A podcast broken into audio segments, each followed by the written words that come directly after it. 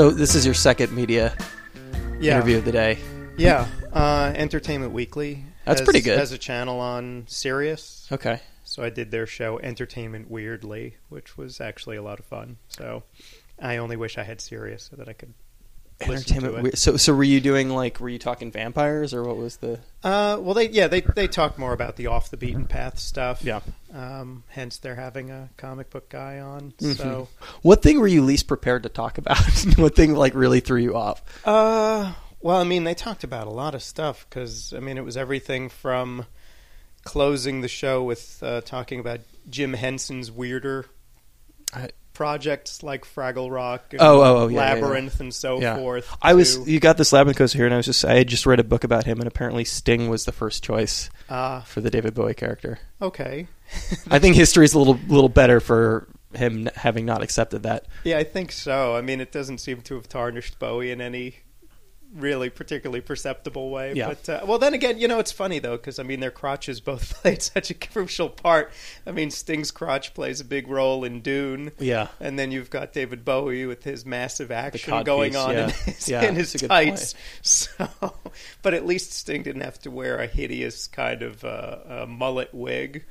So Yeah, he had he's had some weird hairstyles though. He was like in the Quadrophenia movie. He's definitely yeah, had but some his hair weird- looked his hair Yeah, looked I guess. I, be- better than better, better than Bowie's. for me. Nothing looks better than I mean, rather I should say, nothing looks worse than that sort of dime store prostitute wig they gave Bowie. But it worked. But it, you know, if anybody was going to pull it off, it was going to be David Bowie. and he didn't. You didn't so think no, so? that means nobody could. I don't know. I guess I guess having I guess I'm biased having seen that movie at, at you know five for the first yeah, I was going to say I'm older than you. So Yeah. by the time that one rolled along, I was just kind of like, yeah, this is this. I love Henson. This is not doing it for me. Yeah. So, I've never been able to get through that one. I yeah, I really want to. I really want to fall for a, a Jim Henson, but like well, not Hen- Jim Henson, but a Henson project again. But I just don't know. I, I feel like I feel like there's a window. You know, I mean, I there certainly some people are, are capable of loving everything Muppet related, but I just I don't know if I'm ever going to have that love for another Muppet project again, and it's it's hurting me, Bob. Okay, I'm sorry. We can hug when when the show's no, I over. just, I just, you, you get to, you get to that age, and you start to wonder, like, you know, are, are, are these, are, are these things just, you know, actually not as good as they used to be, or am I just, you know, too old for them? a little from column A. You think so? Column you B. think, you think things have just gotten just worse in general? No, I definitely don't. I'm not one of those. I think uh, some things are better now than they've ever been. Yeah, Yeah, I don't. I don't. I, that's. I mean, that's something I've. It's not that I consciously fight against it, but I notice among peers, Mhm. and when I say peers, I don't mean people uh, who do the same thing, but people who are in the same age bracket. The as me. demographic, uh, yeah, the demographic.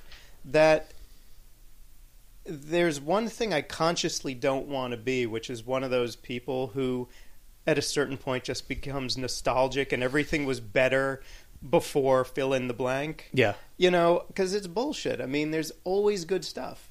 There's, I mean, there's, you know, I can, I can honestly say, but I think people of every generation have said the bad stuff's never been as bad as it's been. Yeah. But the good stuff, I think's also never been as good. I mean, we're living in this truly golden age of scripted television. Mm-hmm. There is so much good long form storytelling being done on TV now, and no other generation's television can compare to it. And there's also never been worse unscripted, um, and I'm doing air quotes for people listening Yeah. because, of course, reality shows are completely scripted.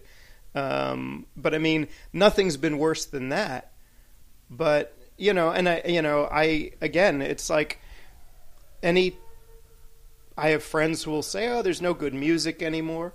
Of course there is. Yeah, yeah. There's no good this. Of course there is. You know, it's like there's there's great stuff all over the place. I'm I'm constantly given the fact that I'm predisposed to a certain negativity.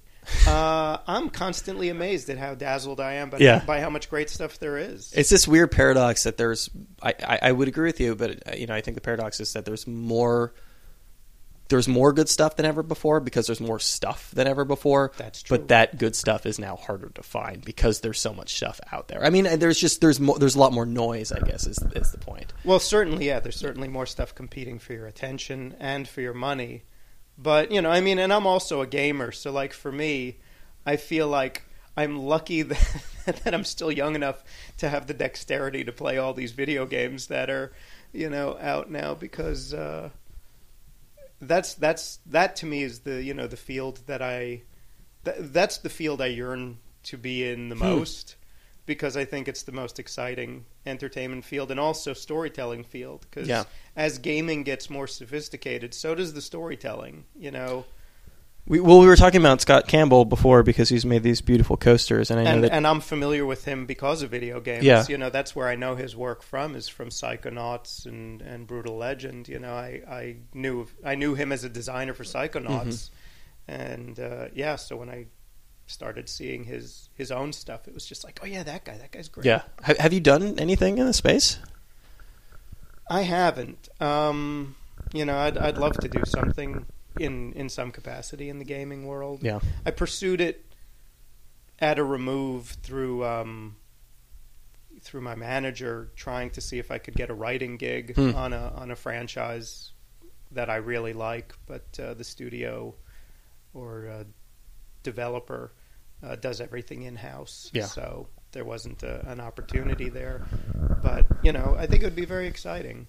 Well, it, it it seems like their video games are going a very similar route to um, music and, and comics before them, and that you know the the indie scene is really is, is I mean you know Scott Campbell's work I think is a, a lot of it is a, is a pretty good example of um, uh, how big indie gaming is getting.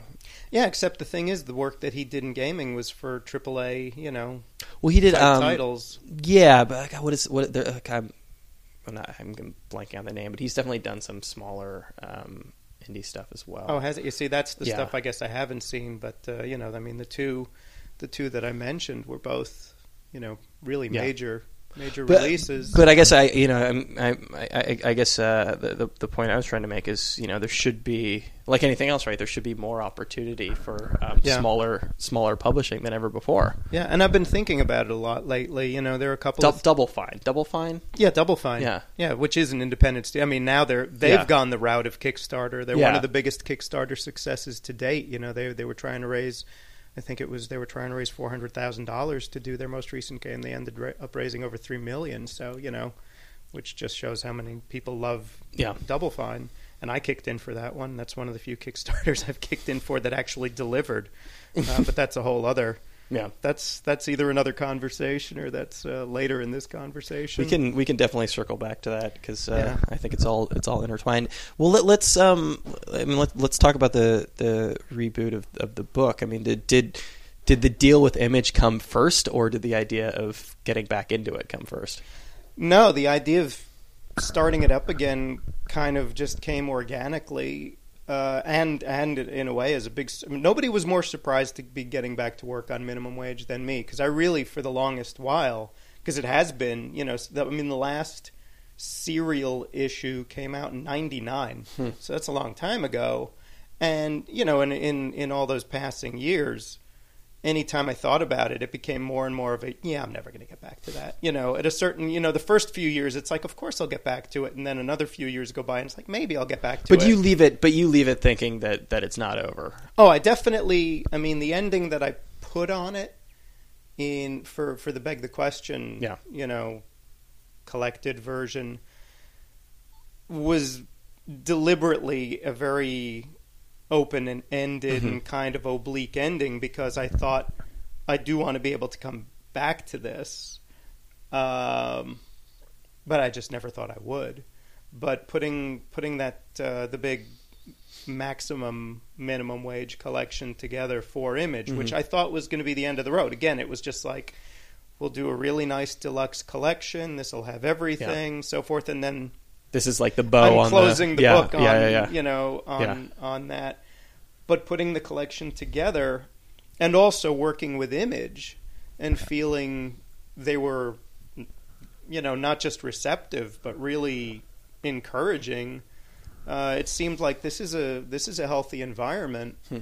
and really one of the only things that ever kept me from coming back to it was just, uh, you know, the practical. Can I make a living? Sure. and the deal that I made with Image made it possible that I could actually get back to work on this and it wouldn't be a hardship, you know. Because honestly, doing it for Fantagraphics was great, but you know my running joke, and it's a running joke that I've made this running joke before, but that was that I made less than minimum wage Yeah. doing it. Yeah. you know. So Well, they just had a Kickstarter, like to, to put out books. I mean, exactly, and you know, and and you know that a lot of people I know were saying, "Oh, do you think that's a good thing? I think that's a bad thing," or you know, whatever. I actually thought it was a good thing because I Mm-hmm. thought, well, one, they can actually deliver on the promises Yeah. they make. You know, they're not some fly by night operation. And if they say, well, if you kick in this much, you'll get this book and it'll be signed or it'll have this or this and this, it's like, yeah, they're going to deliver everything. Mm-hmm. And if that's what it takes these days to keep a company like Fantagraphics solvent, then I think great. I'm glad they're doing that because, you know, the, the way I kind of argued on on their behalf to the to the few naysayer friends of mine who were who thought it was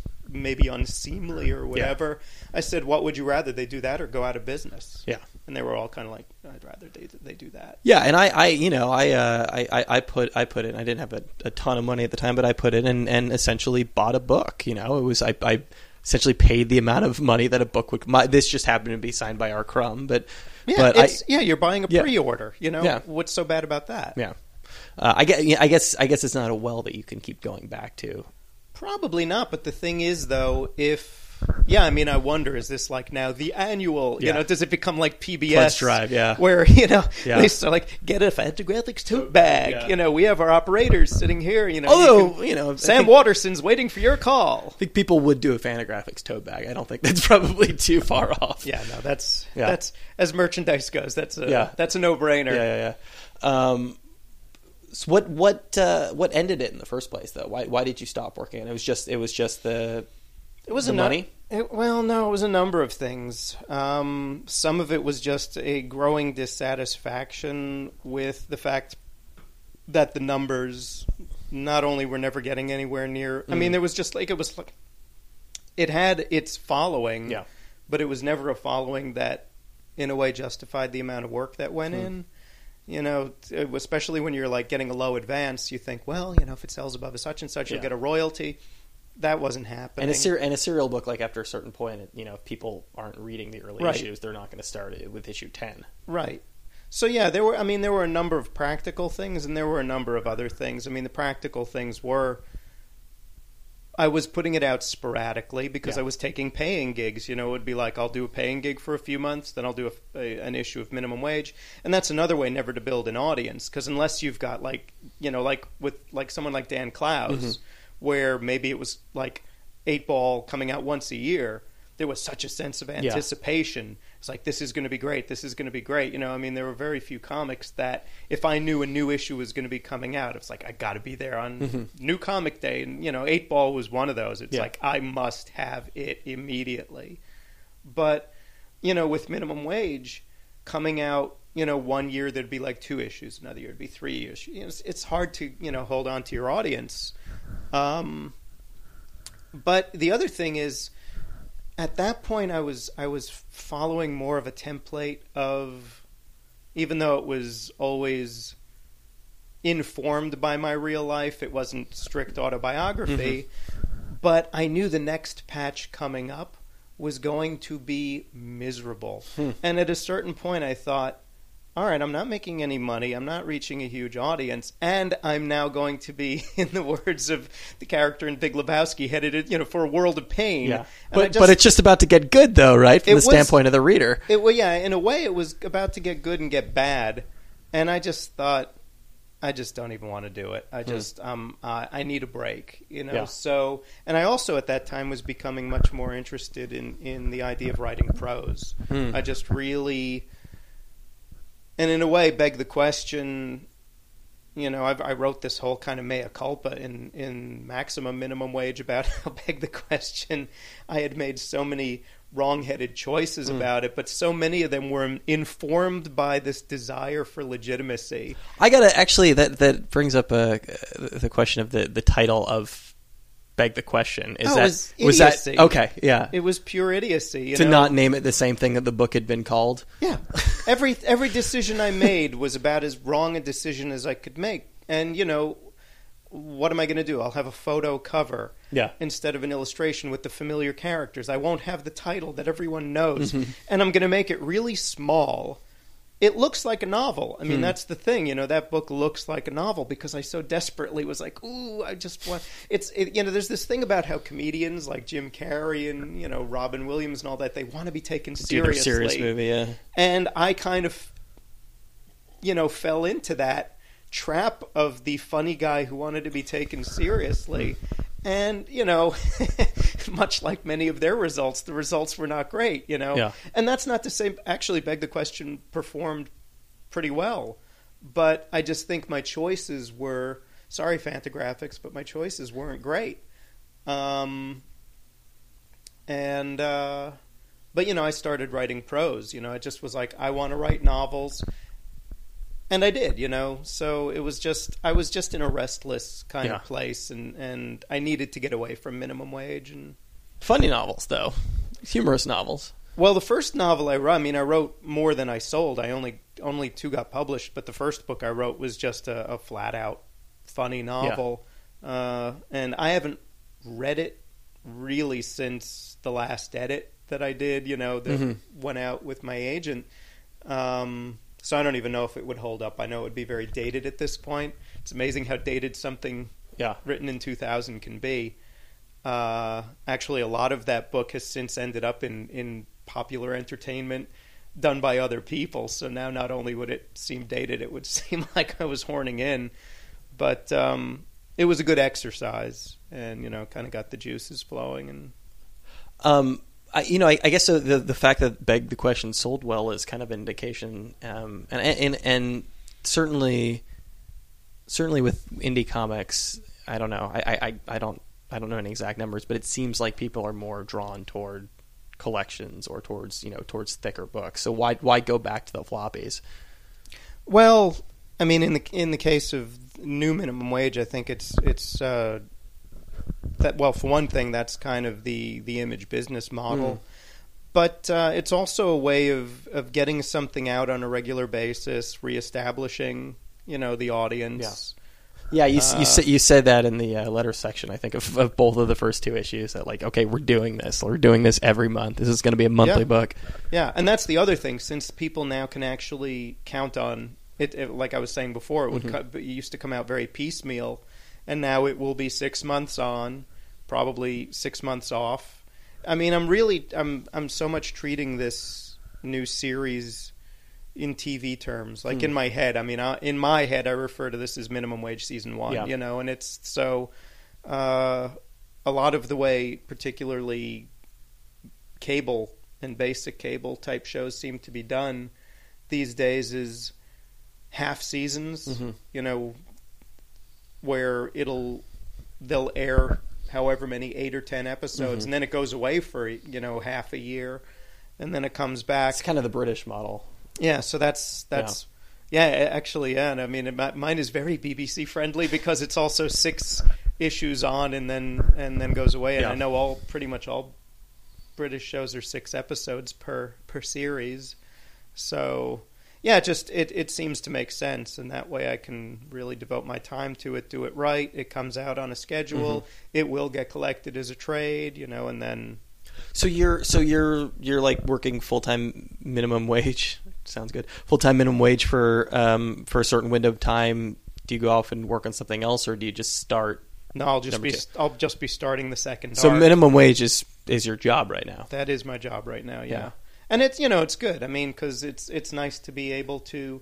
I mean that's the other thing when when you know over the over the course of my career, some of the let's say erratic nature of my work has been driven by kind of a, a how would a nice way to put it would be restless creativity, Hmm. and the other would be also the whole throwing things at a wall and seeing what sticks. Mm.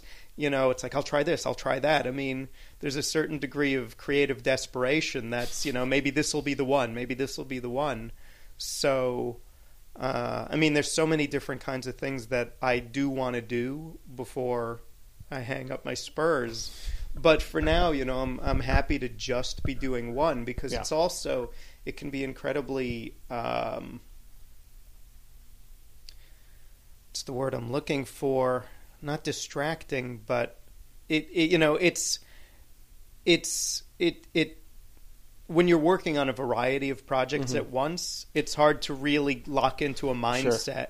And I kind of prefer just being able to focus. And you've got, I mean, for this, you've got, as you said, it's it's not straight autobiography, but you've really got to put yourself in a time because this is, it's still, it's still like ten years ago, right? Yeah, well, that's the thing. It's like when I was doing the first run of minimum wage, it was set when I was doing it. Mm-hmm. I mean, I was looking back at a younger version of myself, so really the events or whatever that I was portraying were about a decade earlier, but I had updated it to the mid 90s.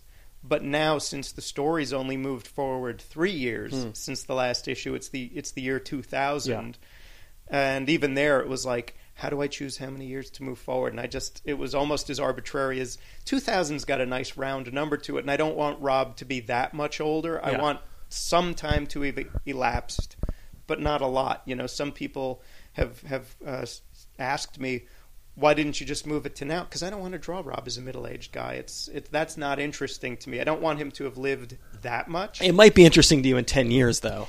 It- it's just hard to. It's probably hard to get out of it at the moment. Yeah, know? it might, but also I just it to me in a way the story is it is the story of a younger guy. Yeah. I mean, So, so three years. Did you, you know, as as you were saying earlier, you were, um, you know, you were headed toward the bad time. Did you just kind of scoot past the bad time? I did scoot past the bad time to give him a different kind of bad time. You know, um, really, the other reason why it took me as long to get back to it was sort of this mental block of how do I resume the story and mm. do I just start literally with like chapter next or where do I pick up the story? And really, once it, it was, you know, just one of those little mini epiphanies of, oh, I can just skip that bad patch. And actually, it, it felt more interesting to me Huh. because when I think of the thing as a whole, I thought the last thing you saw was him saying "I do," Yeah. and then you pick up with him going through a divorce. And to me, in a, in a way, as a storyteller, that felt more interesting to me. Yeah. because it's like, what did happen, you know? And then there's ways as I move Okay. forward with the story, I can address those things. Yeah. And I don't know, you know, I don't want to do spoilers for what's coming next, but I can say his past does catch up with him a bit. I don't ever want to do flashbacks. I think flashbacks are cheesy, Mm-hmm. but um, there are definitely parts of the three years that we're not seeing Hmm. that will become more manifest as the series moves forward. And that to me is a more interesting way of dealing with it. So Is, is it uh, is it easier? Is it easier being more removed from from that timeline? Is it is it easier, you know, being a little further away from it? It's it's easier in some way. Well, yeah, I mean, it, well, the other thing is also I realized again from the fact that the bulk of the work I've done professionally has been fiction. Hmm. I have, and this was again the other the other the two epiphanies that happened to me with with resuming minimum wage were one moving it forward a couple of years, Yeah. and the other is I'm not beholden to my own life for source material. Mm. I know how to craft fiction. Yeah. The point now, though, is can I craft fiction where the fiction and the stuff based on my life mesh seamlessly? Yeah. And I think I think I'm good enough at my craft to be able to do that. And I've had people already question some of the things. I mean, there will be more stuff coming, but uh, people have asked me, "Did that happen?" And I figure if people are asking me who know me, Yeah. It's like, okay, I've crafted my story well enough that even people who know me well aren't sure what's real and what isn't real. So that that to me will keep it more interesting. So it's le- it's less autobiographical than it was. It is, and it, and it will be more so. yeah. Um, just because, again, at a certain point, mining your own life for source material becomes very limiting. Because I mean, the other thing is, you know, I've I've been married now um, for going on twenty years, and I have a happy marriage. That's boring. You know, it's wonderful to live. It's not great as source material. I, and the other thing is, you know, I don't have any interest in sharing my actual present life with a readership. Mm. You know, my wife doesn't need people reading about that. I don't need people reading about it, which is another reason why Rob being single and kind of untethered is an int- is more fertile for for things to happen. It, it's interesting though, because you know, like you, you said, I guess happy is is is boring in a sense, but um, which I you, you know would lead me to to assume that that kind of the most miserable part might be the most interesting. You know, Oh, definitely, and and and again, this isn't necessarily a spoiler, but some serious miseries headed his way, um, yeah. and I think it will be interesting. Um, I do. You know, it's it's funny because I'm. You know, I've been I've been in the city for, I guess I guess about ten years now, and I, and and I do like. I, I, I, hate I hate to admit it, but it's true. Like you know, do, do you ever get like you ever get nostalgia for the misery in a, in a weird sense of just like the um, scraping by days? You know, when it when- No. no you don't. Okay, maybe that's. I mean, me. for one thing, I you know I I'm not going to claim to. I don't want to claim any kind of major hardship, but I have enough to keep me Sure. sort of. I mean, okay. sort of in a perpetual state Let- let's of anxiety. Let's put our let's put ourselves in, in in a place. I mean, this is a nice this is a nice apartment. It's a nice Mhm. neighborhood. You know, you seem to be doing all right for yourself. Yeah, I'm very comfortable. So yeah, um, but you know, I, I I've always been good at manufacturing, as I say, a certain kind of anxiety. So Mhm. that that's not. You'll find something. I'll find something. about, yeah. Yeah, but you know, but at the other, on the other side of it, though, is yeah, I really I have a nice life. So again. That wouldn't be very interesting to write about. Sure, like, oh. sure. And even there, I've, it's like funny how I mean, I just got this this letter that'll be in the in the next letters column, where somebody wrote in and was saying something about like, do all of Rob's friends have housekeepers? You know, because they they have fairly tidy places and what have Yeah. you. And I am writing about particularly a lot of single. Excuse me, I'm suppressing a burp here. Uh, single young men. Yeah. Um, and I prefer to think of it as a certain kind of uh, austerity than than cleanliness. You know, there's that that thing of uh, particularly young men in their first apartments where they don't have much in the way of furniture. So it's like there's a couch, there's Yeah. a TV. It's not necessarily neat. It's just sort of under. It's very sparse. There's just not as much stuff So- to leave all over the place. Yeah, and then I've got you know the other friend who in this issue I'm hoping will make this reader say, "Ah, okay, never mind," because there's Yeah. the friend who lives among his you know 900 comic long boxes and stuff. You know, so yeah. I mean, we've we, we've got a fair amount of paraphernalia here, but it's all very neatly arranged. yes, I'm a tidy person. And you're married too, which I think Yes. probably helps. Indeed. So Yeah. so so putting this um again merging uh mer- merging uh, fiction and nonfiction for for a second, putting this on your timeline. So if it's we're starting, I guess around 2000, we we would have been we're sort of starting after you ended the series in real life, right? yeah. Um, is that? I- mean, is working on minimum wage? Is that where, in a sense, your life really diverged from his life? Is that what made things different for you? No, not really. Because I mean, again, like I say, when I was doing minimum wage in the first run, it was already a decade after I was fictionalizing. You know, the, the the real events that I was fictionalizing. So there's always been this kind of remove, and, and in a way, now the remove is even longer. And But it- I guess I mean, you know, it, it it maybe it gave you you know more professional meaning than he he has in this story than than the fictional version of you has. Oh, I well, I definitely, and that's definitely something that I'm going to be addressing more and more. Is Mm. this disconnect in a way of when you've got a, a talent and you feel at a certain point you're Yeah. misusing it. I won't say abusing it. Well, in his case, maybe abusing it, but also misusing it. Where you, you know, uh, if you have this desire to do personal work and then you're just doing job after job, at a certain point, it does just begin to feel like a job. You know, Mhm. it's like even though you're actually drawing all day long, if it has little or no meaning to you on a personal level, Yeah. I mean, the thing about art, which is a pretty lofty word anyway, uh, if it if it doesn't really have any personal meaning for you, is it even art, Mm. or is it just a skill? You know that you're just applying the Yeah. way as skilled any craftsman is applying their craft. Uh, That- I mean, that's that's you know, and, and I come back to this question a lot with with, with artists, but and, and it's something that I've um, I've grappled with a lot my, myself with with my writing is, um, you know, when when when when picking these sort of you know these shitty jobs that we all have to take to to to survive, um, is is it best to is it best to to do something close to what you'd like to do? I mean, is that I, I guess you know does does does that ruin it a little bit? You know, if you're I wonder. Yeah, I, I wonder about that. I mean, for me, one of the I think one of the pivotal deciding factors was if you're doing work also that you don't love, and it's also not even paying that well. Yeah. Why are you doing it? You know, I mean, if you're doing something that doesn't really have much meaning to you, but you're getting a, a nice paycheck, well, then there's your Yeah. you you you can easily rationalize the Yeah. time spent. But if what you're doing doesn't pay appreciably more than doing something meaningful for you would, then then then you're in this kind of weird gray zone of like, wait, what am I doing?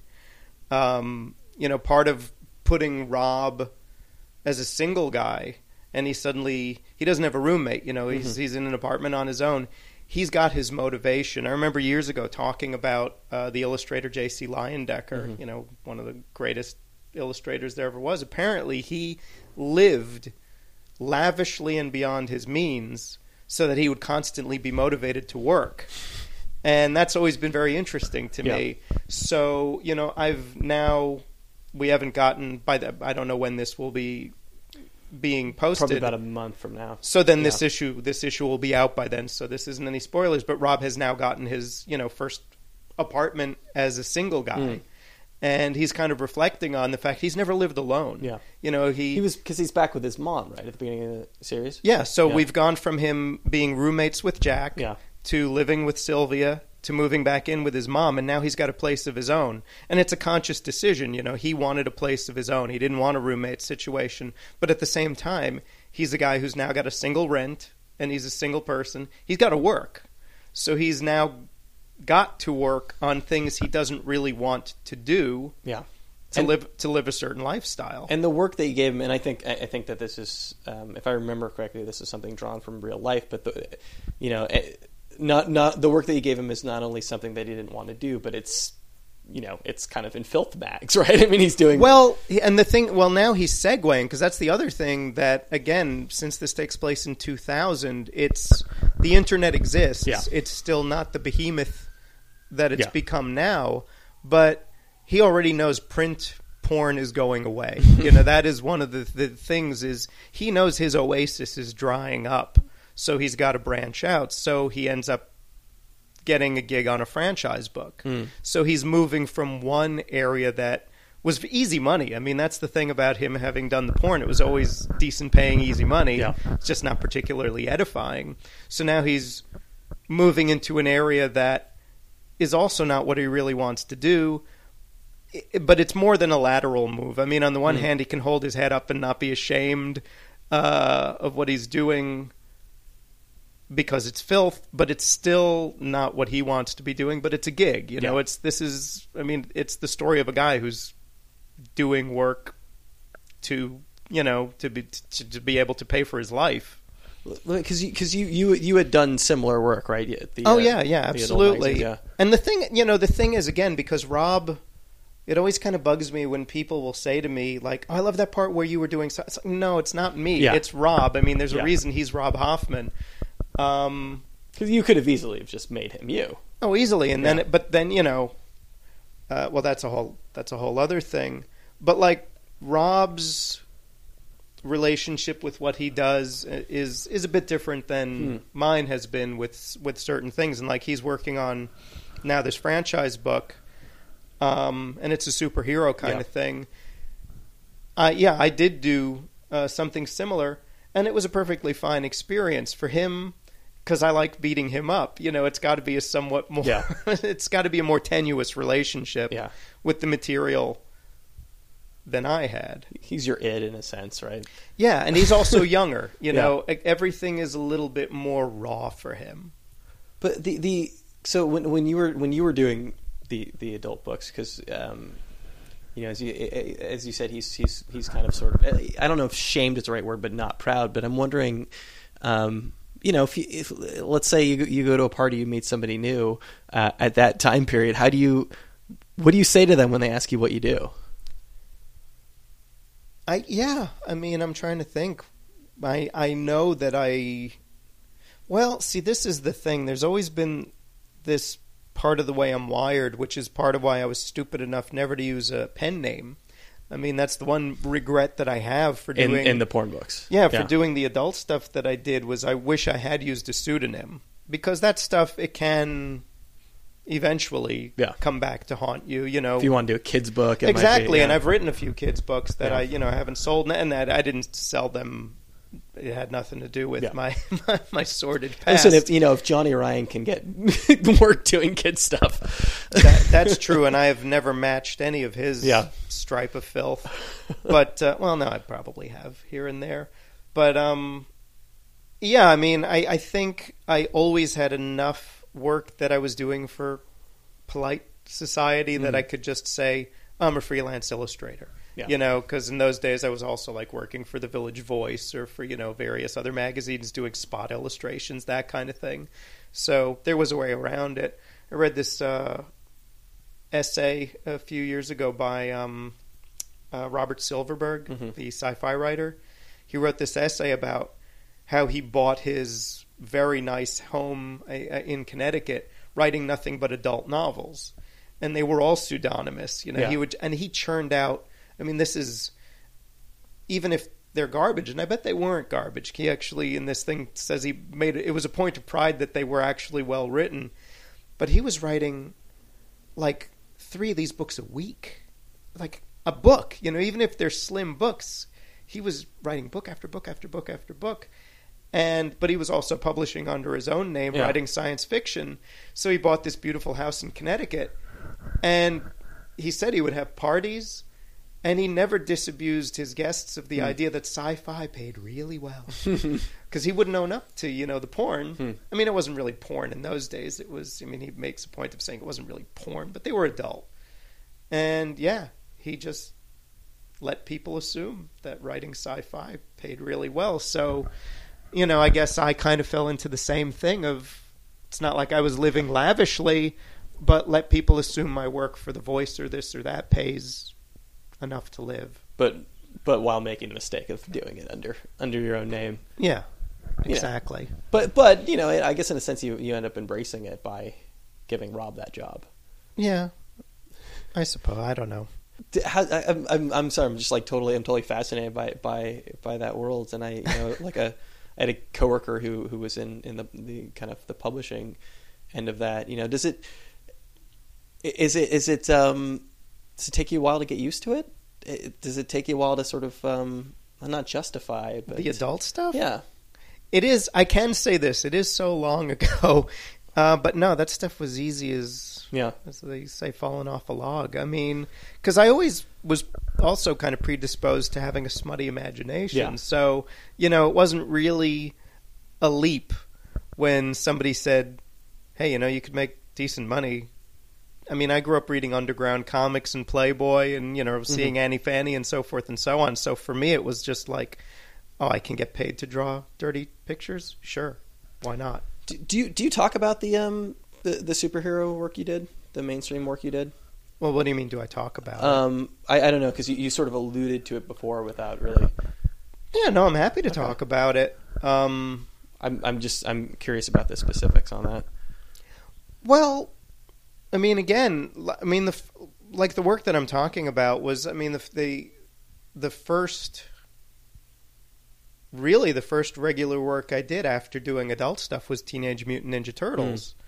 And so I've got Rob doing his kind of fictionalized Yeah. version of that. You know, it's it's a, it's a satirical version. I, I sincerely hope that Eastman and Laird would, if they see this, will take it in the spirit that I'm doing it because, you know, th- there's no. I really have no axe to grind. It was it was a good gig, Yeah, but um, you know that was the first work I got after, not even after, but while I was doing. I think Skinheads in Love is what led me to doing Teenage Mutant Ninja Turtles, which is kind of a strange segue. Yeah. But so that's that's sort of where Rob is. You know, it's like, well, the material you're doing isn't appropriate, but we like what you do. Do you want to work for us? And it's like, yeah, of course, I'd like to work for you. but but you never you never saw that as being something you would keep doing. Uh, No. no. no. I've never wanted to work on franchise books. Hmm. Um, I've always wanted to just do my own thing. So It, it it seems like everybody's got their own uh, their own version of a superhero, though. You know, every every uh, every indie cartoonist turns to that at some point, right? I think because I didn't read that stuff, it's Okay. never it's never had. There is no siren song for me. yeah, like I can enjoy all of these superhero movies and TV Mm-hmm. things on their own merits Mhm. because I never have that. That's not what it was like in the comic. I don't know what it was like. Like I watch Marvel's Agents of Shield. For me, it's a perfectly entertaining, kind of a light, frothy show. And I've already seen people are bristling at. You know, I mean, I just saw earlier today people are already angry at.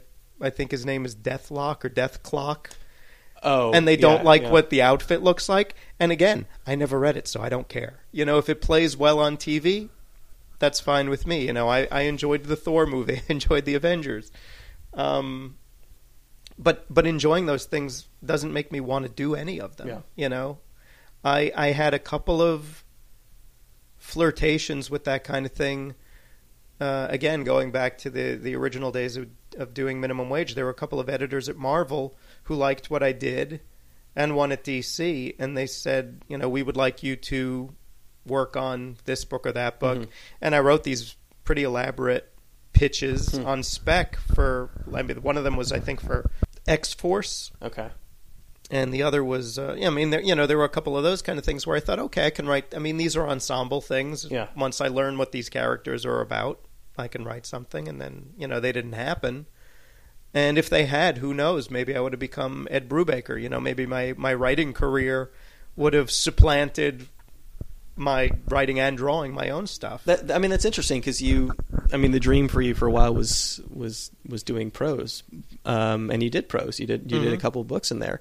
Uh, would you, you know, had that taken off? Would you have been okay just putting the the drawing pen down for the foreseeable future? it felt well. The funny thing is, it felt weird at first, and then it didn't feel weird at all. Not Hmm. drawing all the time, it, it was a pretty easy transition. But I did miss it. I mean, Yeah. I missed in a way more having comics out than actually doing comics because I found writing to be uh, very stimulating. You know, it if anything, it's more exhausting mentally writing and it's more exhausting physically drawing. You know, it's the the days d- doing comics are longer Mm-hmm. because just executing comics, especially the way I do them, with a you know fair amount of detail and so forth, is a longer day. But writing was there was more mental burnout because it's all thinking. It's thinking Yeah. all day long. You know, there's a certain kind of autopilot you can go into when you're Mm. when you're drawing a comic, but for writing, it's like every word has to to it all has to flow nicely, and you're telling your story. Um, so it was a completely different headspace that I was living in for the years I was I was writing books, and I'd still I'd like to go back to you know writing novels at some point. Um, we'll see, but for now, you know, I'm really enjoying comics, and and and there are certain things that I had conceived of as novels Mm. that now I'm thinking I would like to write as comics for other people to draw Hmm. because there's just no way I'd ever have time to be able to do both. But I've got a lot of stories I'd like to tell. I also know my limitations as an artist. So there's certain things, and that's another reason why I wanted to write certain things as novels because I knew I wouldn't be the right guy to draw them. I can think of certain things that I know my, my particular art style would not be suitable to.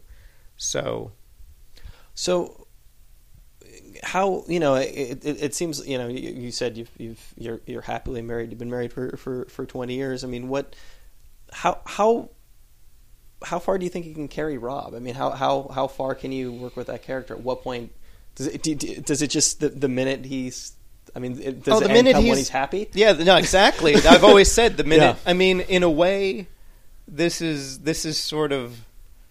I guess it's kind of the the unspoken spoiler Yeah. is he is headed perhaps if I get that far to a happy ending. Yeah. But if the if, but if happiness becomes part of it, that's where it ends. It Yeah. has to. It's just for me that's not Hmm. anything worth pursuing from that point on. Um, which isn't to say he can't have happiness. Yeah. You know, because if It you just do, can't be sustained. if you just do a miserable fuck, who the you know who wants Yeah. to read that? You know, I don't want to. I don't want Rob to be Larry David. You Mhm. know, um, I don't think Rob's a miserable guy. I mean, right now he's he's sort of trying to redefine his life. Mhm. But you know, if I just made him this sad sack, Yeah. he's not really. I mean, on the other hand, you know, it's like if in a way he I think his, his the biggest stumbling block for him is sometimes he doesn't know how good he has it. You Mm. know, because again, he lacks a certain perspective. Mhm. I mean, he's got good friends. He might not be having a big romance, but he's dating. You know, Yeah. it's not like he's living some miserable monastic Yeah. life. You know, living in a in a terrible place.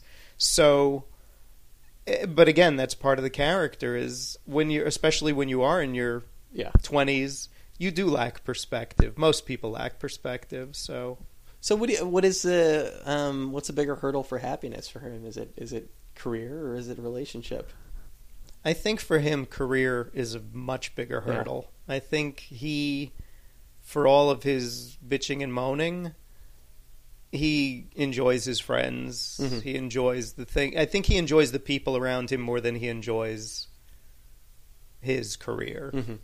So- That's sort of yeah. I guess that's sort of you know when you're um, when you're that age, when you're in your early twenties. I mean, that's that's certainly the, mi- the the mindset I was in was was like we'll figure out the career thing first, and then everything else will sort of fall into place, right? The the relationship and all that, and like that that that's something that stuff will not figure itself out, but you know this is this is the the this is the thing I have to tackle right now.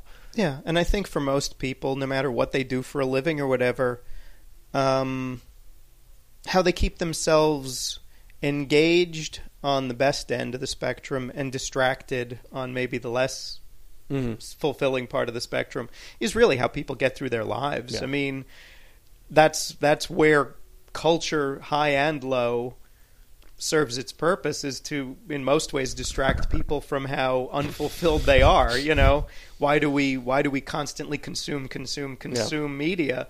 Is to distract us. Hmm. So very few and this is actually this is part of the media landscape that I find loathsome now is just how distracted people want to be. Mm. This is the only part where I might sound like the old man Yeah. on the porch swinging his cane. But like when I see on TV where they say, "Get ready for your two-screen experience," Yeah. and they want you to not only have your TV going but have your Yeah. tablet in your lap. It's just like, can't one be enough? You know, do you need to really be splitting your attention between the television and all the stuff that you, I know, the behind the scenes or this Yeah. or that? It's like at a certain point Being distracted from your distractions. Because I actually, I think I'm one of the the very few people I know who, when he watches a movie, is watching the movie. Mm. Who, when he watches a TV show, is watching the TV show. I really focus my attention because, for one thing, I figure if it's worth my time to watch, it's worth you know they the people who made that made an effort to make it good. The least I can do is pay it the respect it deserves by Yeah.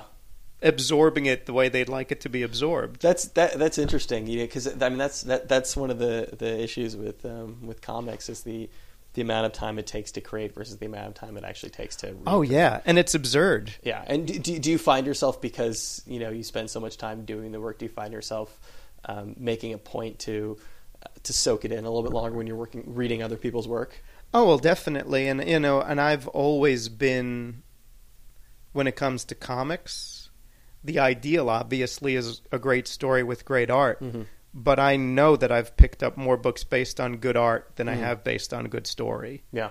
um, because I like looking at pictures. You know, for me, I'm very visually oriented, and so to me, a comic that has bad art, I actually don't care how good the story is. I'm not going to bother with it because I just figure this is a visual medium. If Yeah. you're not delivering on the visuals, I'm not going to bother with what you're doing. You know, if if like you're a great store, like great writer, find a great artist. Mhm. So I'm actually much more forgiving of a well drawn, badly written Yeah. thing than a well written, badly drawn thing. So How, how much did um, how much did working in, in comics along? How much did that sort of inform the way you were writing books? Because I'm sort I'm thinking of, you know, uh, reading um, reading books by like people who have written more screenplays or something, and they, they, they tend to flow in a very specific way. You know, when you're used to writing stage directions and your you know and, exposition and things like that, I, the, the prose just reads differently. Yeah. Um, well, I think actually, and in some ways, I was very mindful of this. I didn't, in a way, I don't think I wrote as visually as people might think. Mm-hmm. There's not a ton of description in my work because, in a way, for me, I, I I want people to picture things in their heads. I don't necessarily want to hold their hand and Yeah. describe every fiber of everything. Uh, I'm actually reading a book right now by one of the leanest writers of prose there ever was, Donald Westlake. Um, and this book's interesting uh, because, unlike a lot of his other books, it's very detailed in the description of the color of this and the texture of that and so forth. B- because the book has to do with someone who's lost his memory, so everything in the moment is kind of Yeah. imprinting. Yeah. So in this case, it's germane to it. But like, I've always been very attracted to. I won't say stripped down prose because I'm actually not like a fan of James Ellroy, Mm-hmm. Yeah. but I like lean prose. I, I I've never been a fan of these, you know, bricks of books where it's like a thousand pages. I always think you could have written a slimmer book. There's definitely fat in that book. Um, and it's not because I'm a lazy reader, but I just kind of want stories that have a certain momentum. Uh-huh. So, like I say, I think for me, when it came to writing, I wanted to stretch different muscles, and I was more interested in writing kind of tasty prose than descriptive prose. So, language became much more Hmm. of an element that I wanted to play with than anything visual. And I think some people who read the books might have thought it would have been much more visual than it actually was. Because for one thing, if you're writing about things, I mean, even though the two published novels of mine are both genre books, they're both books in very recognizable. You know, they're in New York. There's only so much you need to describe. There you go, Bob Fingerman. Thanks, uh, thanks so much to Bob for taking the time to do that. We actually recorded that in Bob's apartment in uh, in Manhattan. I'm going to say Bob might be the uh, best organized collector I've ever met. You know, I, I I know a lot of comics people. I've been to a lot of comics apartments, and I don't think I've ever seen somebody with um, you know toys and comics as, as neatly organized as they were in, in Bob's apartment. Uh, the latest issue of Minimum Wage is out right now. They're on uh, they're on issue three of the I don't know if reboot is technically, I guess, the continuation of, uh, of minimum wage. And if you want to catch up with all the old issues, uh, Image actually recently put out a, a thick volume, uh, maximum minimum wage. You can read the entire first series there. Uh, so thanks, uh, thanks so much to Bob for taking the time to do that. Uh, thanks to, to Brian, as always, for editing this thing together. Thanks to Mark and everybody else at the Boing Boing Podcast Network for hosting us up there. You can check out all sorts of great podcasts over at boingboing.net or over on iTunes. And uh, when when you're over at iTunes, you take the time and, uh, and, and rate this show. Uh, got uh, lots of good episodes coming up. I think I've got like six or seven or eight already in the can, so I'm just to kind of sit back and, and let these things podcast themselves. Uh, gonna be back next week. Oh my god, we're gonna be back next week with uh, with episode 50. Uh, very special interview with uh, Rhett Miller of the old 97s. Um, so stick around for that, and we will catch you uh, just about this time next week for another episode of RIYL.